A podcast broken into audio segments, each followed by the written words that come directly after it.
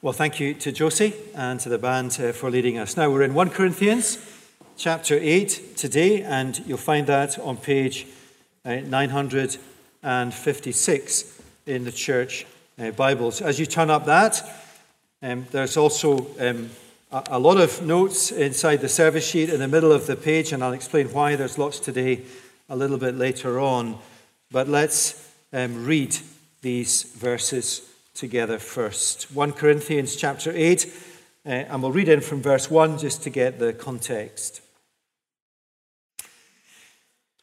Now, concerning food offered to idols, we know that all of us possess knowledge. This knowledge puffs up, but love builds up. If anyone imagines that he knows something, he does not yet know as he ought to know. But if anyone loves God, he is known by God. Therefore, as to the eating of food offered to idols, we know that an idol has no real existence and that there is no God but one.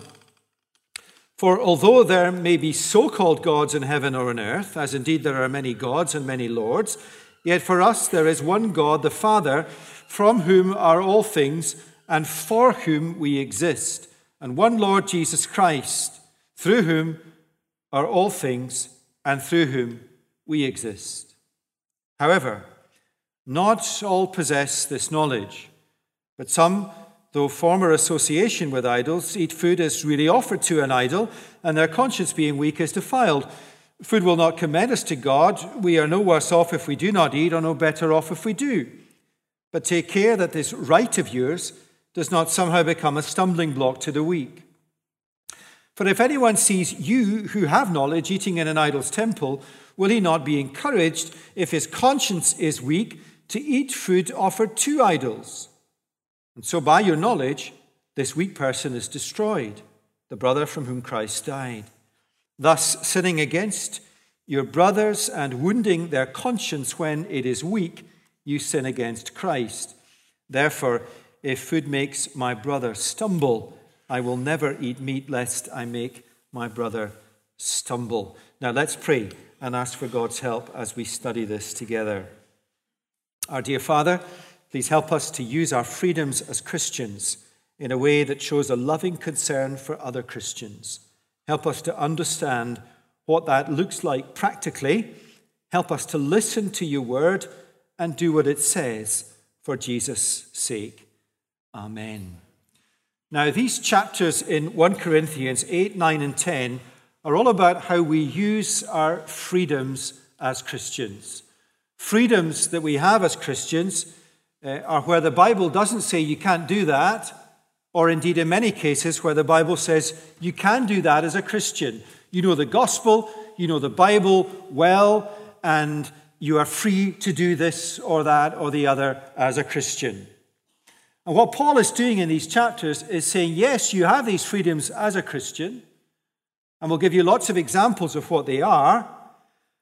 But think about how you use these freedoms wisely. Yes, you're free to do this or that or the other, but is it, here are the questions that Paul addresses in these chapters, is it bringing glory to God? Does it honor God? What about other Christians? Might your using your freedoms trip them up or cause them to stumble or stop their maturing as Christians? What about myself? Is it good for me to do these things? And what about people who are not yet Christians? How can I use my freedoms wisely to help people become Christians? That's what these chapters are about, and it's got a whole lot of helpful material in it about real life practical stuff as Christians. Today's concern in verses 4 through 13 of chapter 8 is about how I use my freedoms wisely with respect to other Christians. Okay? That's the focus of these uh, verses. Now, let me just crack through the headings before we get to the principle. Who are the other Christians I should be concerned about? Now, the first answer to that is I think every other Christian that you know personally, people whose lives, your actions as a Christian might affect other Christians that know you, that look to you perhaps, that your actions might affect them. It certainly means other Christians in your church family, and particularly in the small group where you really do get to know each other. It will include Christians you know in other contexts. For example, many of you will be in a hall group or um, in the CU, for example, or other Christians you've got to know through a camp. Christian friends who go to other churches. And it also, and this was a, an insight from one of the small groups this week, which is very helpful, it also includes other Christians in our families. Perhaps our children, if we have children, who are young Christians. Or perhaps many of you who are students, you might have a younger sibling at home, a young Christian, or at school. Other family members who are Christians. And we should be concerned for all the Christians we know personally to use our freedoms in a way that shows a loving concern for them to build them up in their faith. But Paul has a particular concern in these verses, not simply for all Christians we know well, but particularly for what we might describe as vulnerable Christians, people who have perhaps been recently converted. Christians who don't yet have all the knowledge that we have, who haven't come to terms with all the implications of the gospel, who've perhaps only listened to 20 sermons in their life, who've only been to one Bible study on one Bible book. They're young in their faith, real Christians, but young in their faith. And in our culture, which is so thoroughly secular, when people are converted, they will be converted out of a world that is so very different from the Christian world. Now, that's uh, the people that we should be thinking um, of. And if you've got real live examples in your mind, that's good. Just carry them with you through the, through the rest of, of the talk. Let's get stuck into the verses and get the principle clear in our minds. Verses 1 to 3, in summary, and we looked at that last week. Uh, knowledge should build up, not uh, puff up. Now, there's a collective weight of academic knowledge in this room. Some of it realized, some of it not yet realized, but will be over the next three or four years. You add that across a church like Chalmers to all the professional knowledge, whether in medicine or, or law or accountancy or joinery or plumbing or whatever it is, there's a lot of knowledge in a church like this, and that knowledge could puff us up. We know the dangers of academic knowledge puffing us up. Let's be really careful as a church family not to let our Christian knowledge puff us up. And we're talking about Christians perhaps who've been Christians for a long time. Don't get puffed up in what you know. Don't stand over in the corner over coffee and say, Look, I know this, I'm right. Knowledge is important but it's not to puff us up, it is to build us up. All Christian knowledge is to build up believers in their faith. All Christian knowledge that you or I have is to build up other believers as well as ourselves.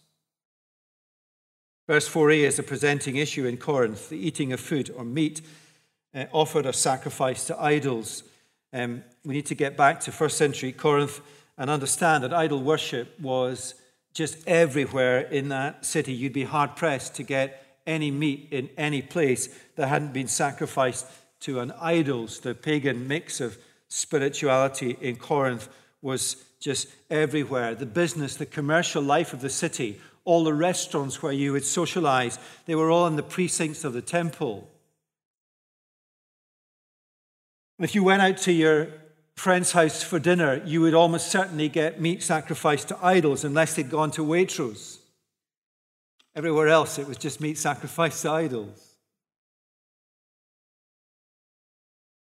We know, verse 4b, that an idol is no real existence. Why is the speech marks there in the text? Probably because Paul was quoting from a letter the church in Corinth had written to him or a slogan that was common usage among the Christians in Corinth. And in culture where idols were everywhere, after church on a Sunday, there'd be a little group over there, and the kind of slogan they'd be using an idol has no real existence. An idol has no real existence. And that's true. It's right. It's just wood or metal. And Paul is agreeing with them. So when it comes to meat offered to idols, it's just a cow and it's just a bit of wood. So there's no issue eating the meat. And Paul is saying, You're right, you're quite right. Indeed, right through this section of the letter, chapter 8, Paul is agreeing with them that food sacrificed to idols is a matter of Christian freedom. It's not wrong.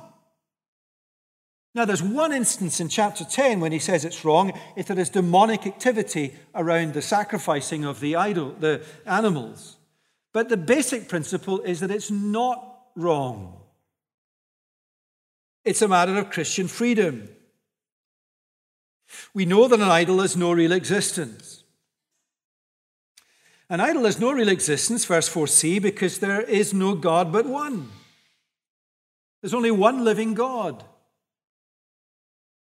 And the God of the Bible is not a bit of wood, it's a person Father, Son, and Spirit. And at this point, Paul presses pause. And he wants the preacher to pause. And we get verses 5 and 6, which doesn't say anything new, but it's a pause. Let me read them. For although there may be so called gods in heaven and on earth, whether then or now in our culture, as indeed there are many gods and many lords, yet for us there is one God, the Father, from whom are all things and from whom we exist, and one Lord Jesus Christ, through whom are all things and through whom we exist. When you read that in English, in a translation, you can't read it quickly, it almost slows you down. I'm not sure if the Greek is the same, but we've got to slow down at this point. And what a radical, radical thing that Paul is reminding us of there is one true and living God. One true and living God. The God of the Christian faith, the God revealed to us in the Bible. Jesus said, I am the way and the truth and the life. No one comes to the Father except through me. Paul is pressing pause to ask us the question do you believe that? Because it means atheists are wrong.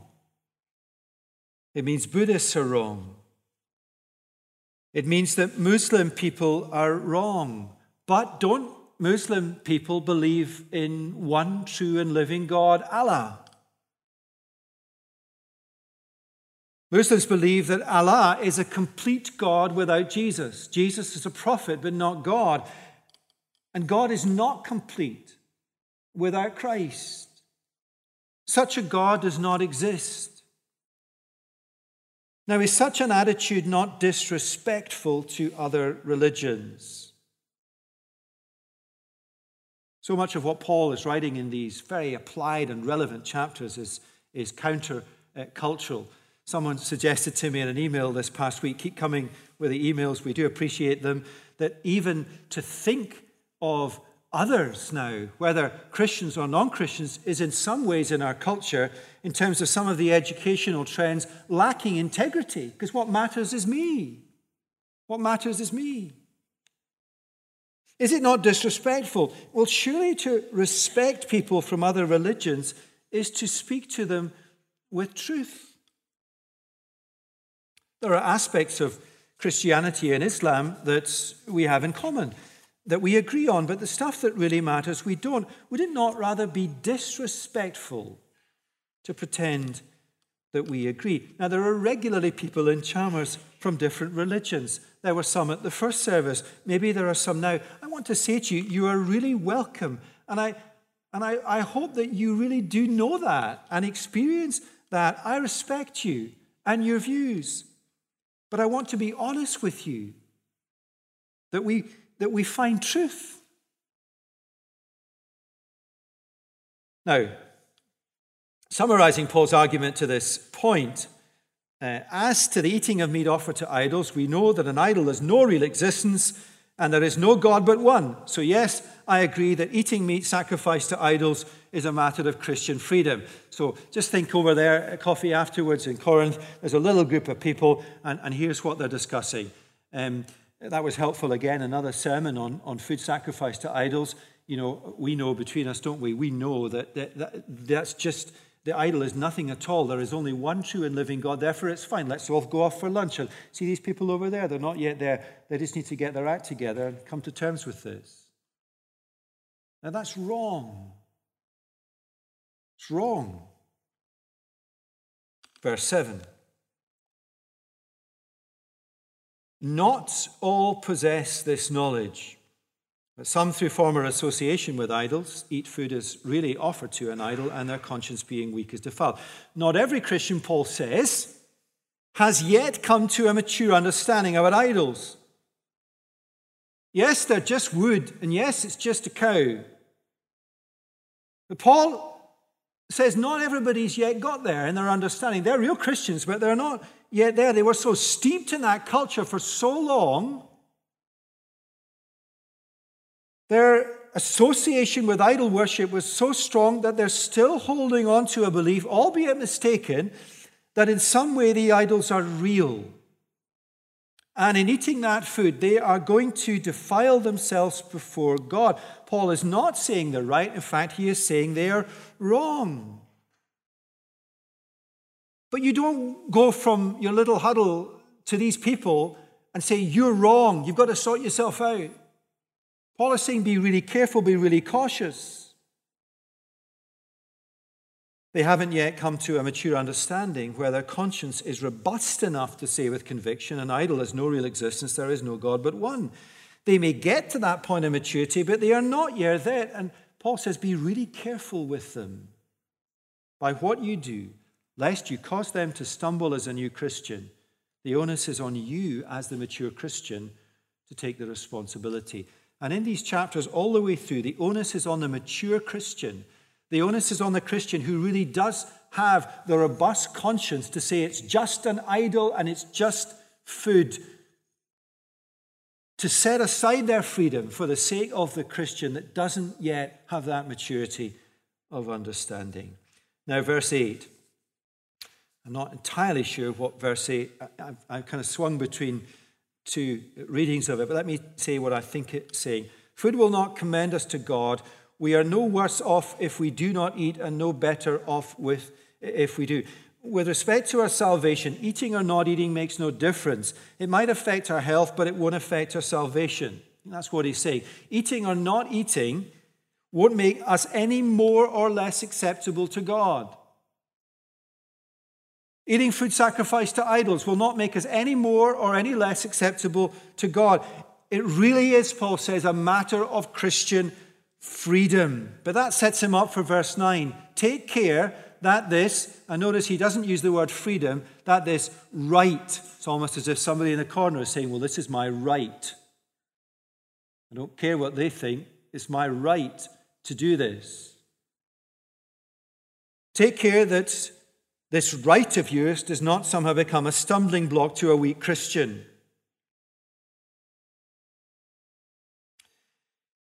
Yes, it's an area of Christian freedom. It's your right to do this, but take care, be very careful that in doing this, you are not somehow causing another Christian whose conscience is weak to stumble, to trip them up in their faith. Is it worth it?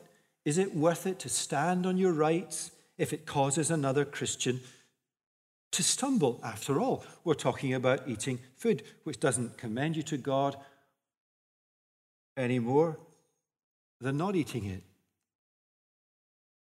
or any less.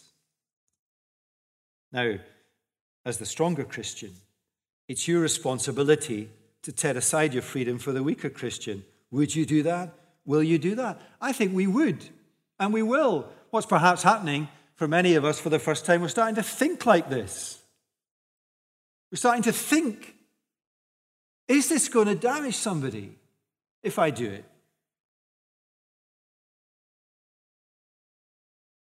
And if, as a church, and this is our real heart's desire, after Redeemer plants and for Redeemer, that the churches grow with people becoming Christians, these questions will become more and more real for us. Now, I said earlier that if I had a concern for this uh, motto series, in fact, I didn't say it in the service because I quickly got into the verses, but what I would have said uh, in the intro is my concern for this series is that we have great discussions in our small groups, but it doesn't change us. It doesn't change us. Now, here in verses 10 and 11, we move from the realm of discussion to reality. This, these are strong verses.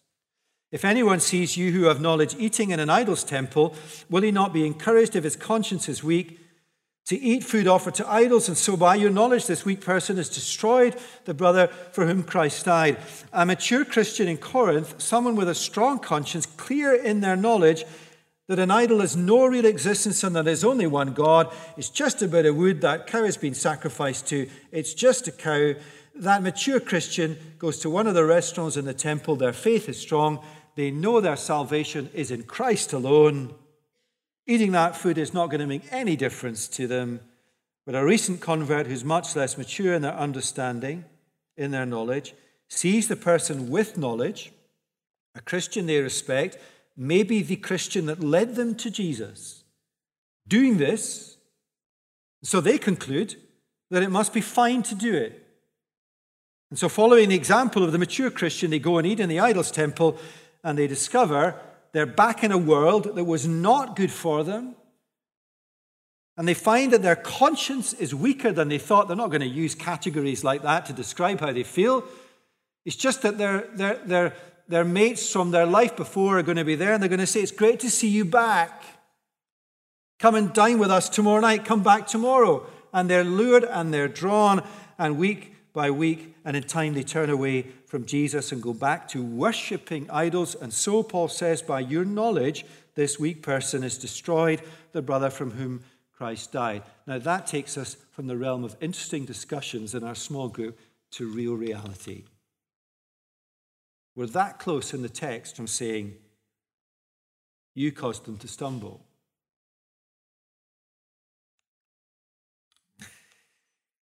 Now, Paul presses pause again, really wanting this to sink in. Verse 12 simply emphasizes what he has just said. Thus, sinning against your brothers and wounding their conscience when it is weak, you sin against Christ. What does it mean to wound somebody's conscience?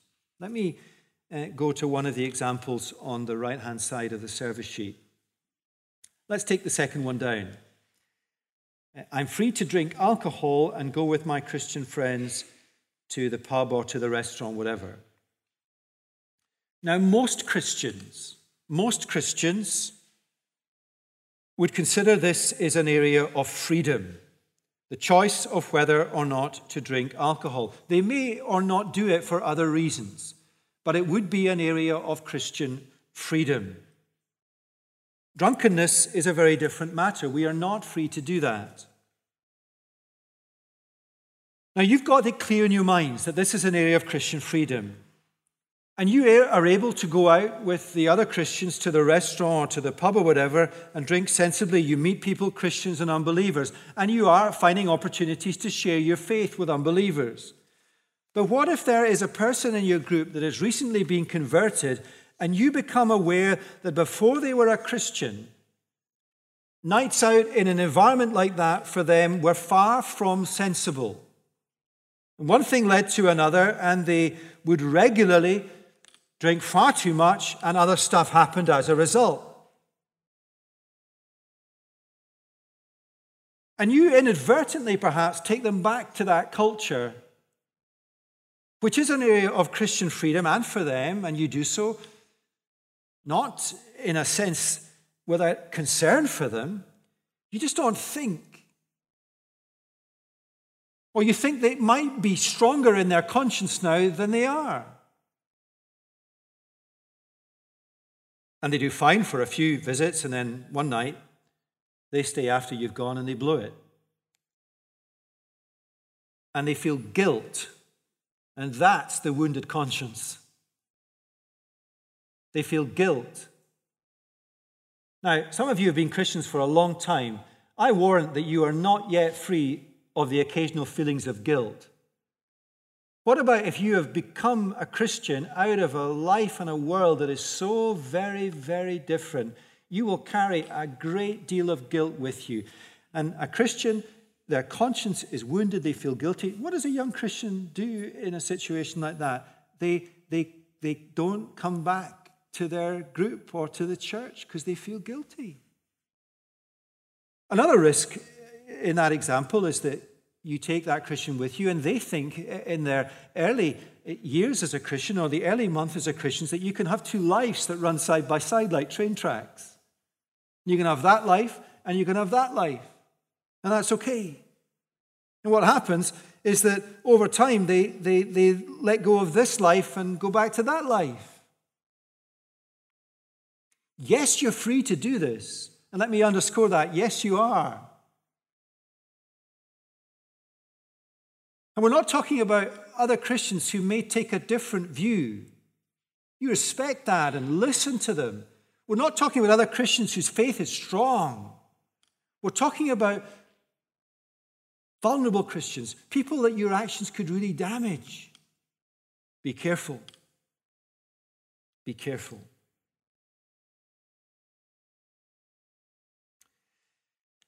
And uh, therefore, verse 13 if food makes my brother stumble, I will never eat meat. Let I make my brother stumble. If eating meat that's been sacrificed to idol is causing my brothers to stumble, I'll never eat meat again. Now, that might mean nothing to many of us here in our culture, but in their culture, it was a very big deal. Let me just translate into our culture. If uh, drinking alcohol uh, means that my uh, brother or my sister, another Christian, perhaps in my family, is going to stumble, I will never do it again. That's what he's saying. Is that a big cost? Is that a big sacrifice? Who is the comparator here? Jesus Christ, who gave all his life, set aside it all for them. Will I not set aside that freedom for the sake of another? That's a good example. Okay, in my flat, I know that one of my flatmates, a Christian, really struggles with pornography on their computer. Now, I love watching uh, films, you might say, on my laptop in my room at night. That's fine. I don't struggle with internet, but they do. So, what about I'm going to sacrifice that little freedom? I'm going to leave my laptop in the kitchen on the table, and that's where we watch stuff. What's the comparison? Jesus gave everything away for their salvation. Or I love to go away at weekends. That's great. You are absolutely free to go away at weekends. Just I want you to know that you're absolutely free, and so you are. But what about, and this was a real live conversation in the first service? Don't tell them I told them. Don't tell them. This man turned to his person he was with and he said, when, when, we were, when you were growing up, did it, what impact did it have on you that, that we were away all the time at weekends and holidays? And he didn't answer his dad. And his dad said, Well, I think it didn't help you in your faith. Because we gave you the impression that you didn't need to gather with God's people. That's the kind of thing. Therefore, if it makes another Christian to stumble, I will never eat meat again. Now, that's the principle, and I hope that working through these verses has helped us understand it. Here's a short summary that I will limit my freedoms, indeed give them up if need be, for the sake of other Christians who know less than me and whose conscience is perhaps weaker than mine. That is cross shaped. It's not me centered Christian living in a church, and it makes a world of a difference. Now, uh, two questions, then some examples to close. Both these questions came up in preparation this week. How do we know what people's weaknesses are? Are we not in danger of wounding people's consciences all the time without knowing we're doing it? It's not about that, these verses. It's not meant to make us paranoid. It's not meant to make us paranoid. It's meant to make us loving towards those we know whose background, whose circumstances we know. And as well as that, our faith is a supernatural faith. And if we think like this, God will know what's going on. Within the context of a small group in a church, these are the kinds of things. What is it that causes you to stumble? What is it that you struggle with that we should be able to ask one another and pray for one another? And if we are involved in evangelism and reading the Bible with someone, we will get to know them. And if they are converted, praise God. Remember that it will take them time to grow in their knowledge and for their conscience to be strengthened. How do we know what people's weaknesses are? We can't always know. But what Paul is teaching us here is to be our default principle a mindset that thinks, a mindset that thinks, perhaps for the first time as a Christian, yes, I am free to do this, but I will not stand in my rights. I will think, is this helpful to that other Christian that I know, or will it wound their conscience and cause them to stumble? Now, one last thing to say before the examples the principle can be misunderstood or misused. Let me explain. We're not in the realm here in these verses of limiting our freedoms as Christians because another Christian might not agree with what we're doing. If that was the case, we wouldn't do anything because someone will always disagree. Someone once told me at a seminar on Christian leadership if you have 365 people in the church, and each of them has something, one thing wrong a year, that's a, a moan every day. Okay?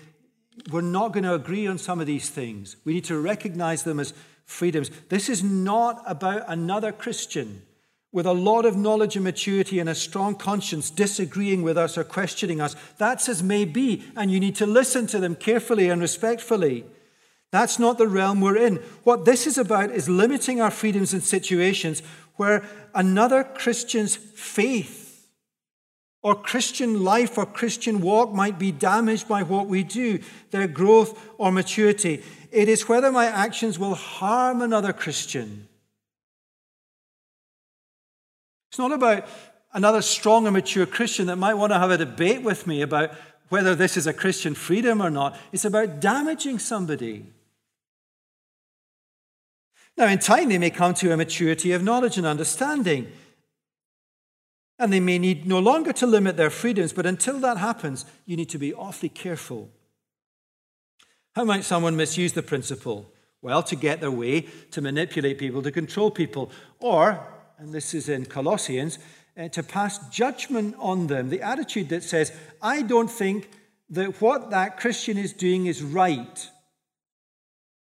In other words, I don't think your freedoms are right. If what we're judging in another's Christian life is within the realm of their freedoms, then we need to be very careful. Because what we're probably doing is expressing our preference to them. Paul pressed pause a couple of times in the chapter. Let me, as the minister, press pause here as we come to the list of examples. Let's not fall into the trap of judging one another.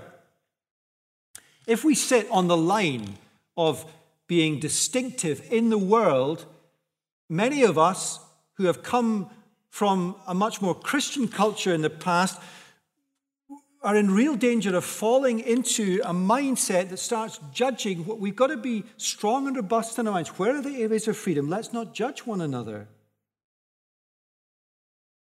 The reason I've given so many examples is because I've worked really hard this week, as hard as I can, so that no one thinks anyone is getting at them.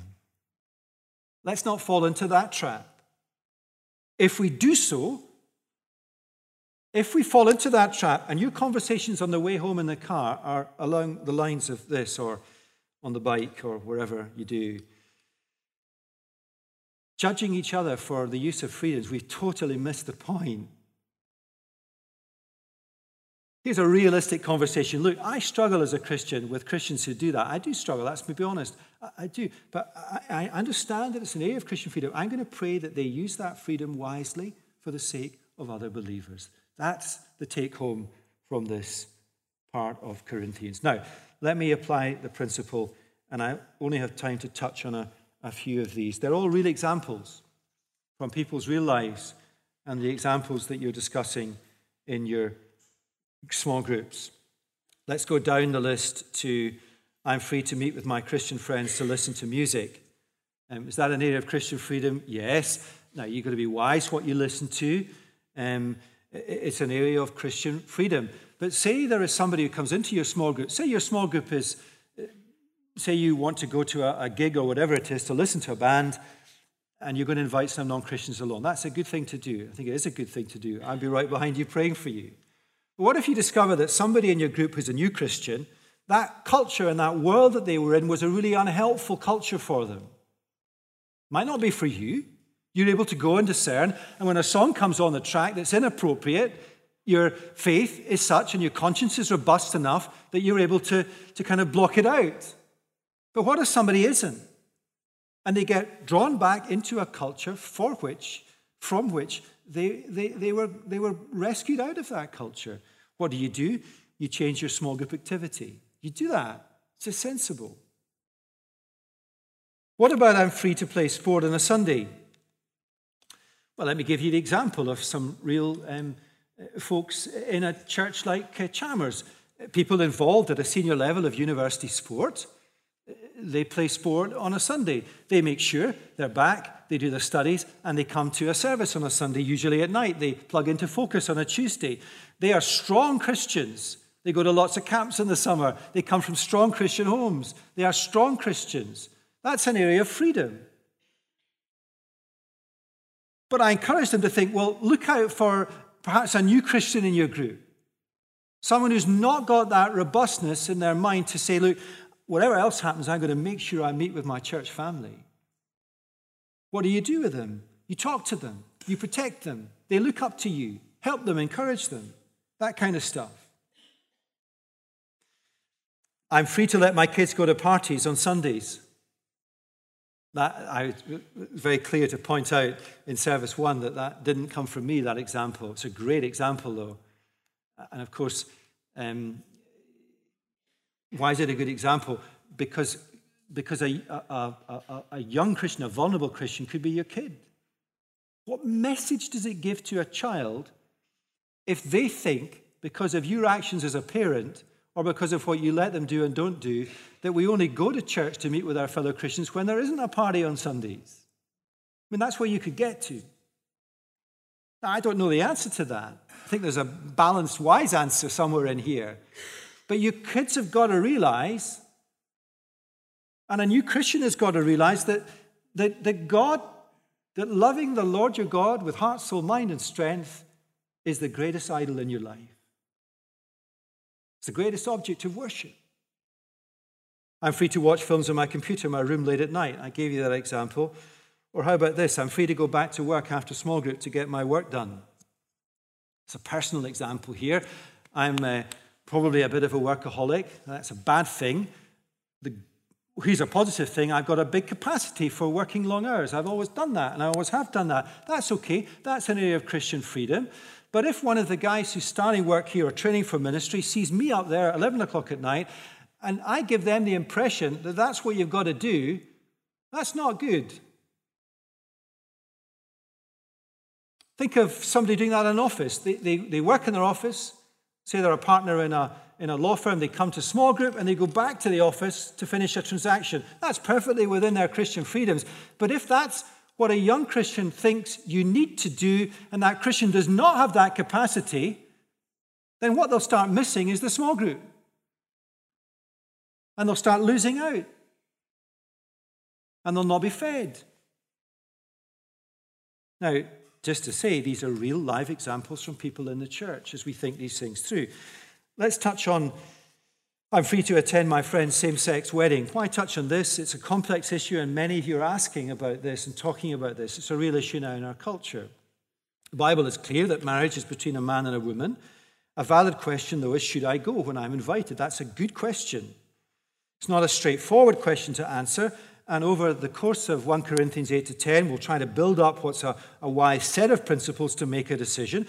But the particular contribution of these verses here in chapter 8 it's whether going to that wedding will cause another Christian to stumble. For example, someone who before they were converted was very much part of that lifestyle, and, and seeing you at the wedding might encourage them to think that you were indifferent to that or approving of it, or, or, or, or they then think it's, it's okay.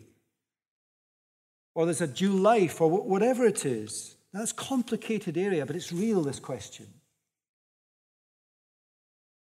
And all Paul is saying, Luke, think. Think lovingly, not selfishly.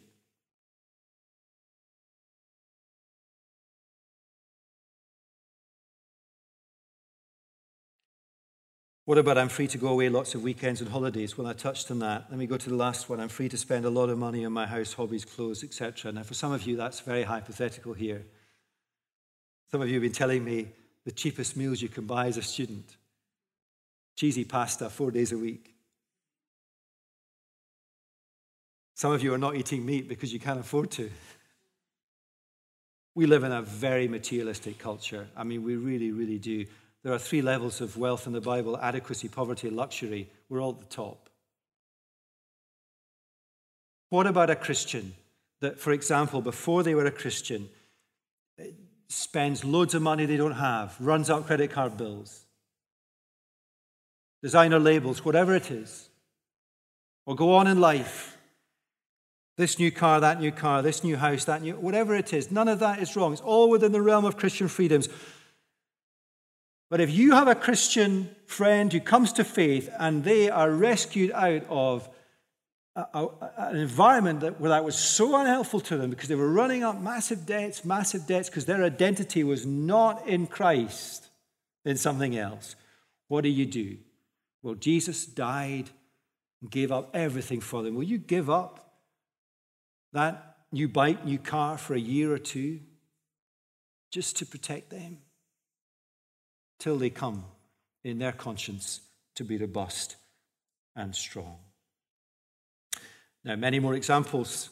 What you folks will do in your small groups is wrestle through the examples in your real situations. Let's pray. Lord Jesus, we pray that these principles will bed down into our minds and hearts and that we will apply them well and wisely in our lives. Help us, Lord, to adopt that mindset that shows a loving concern for our fellow believers. Help us not to be me focused in our Christian lives, but lovingly focused on others for Jesus' sake. Amen.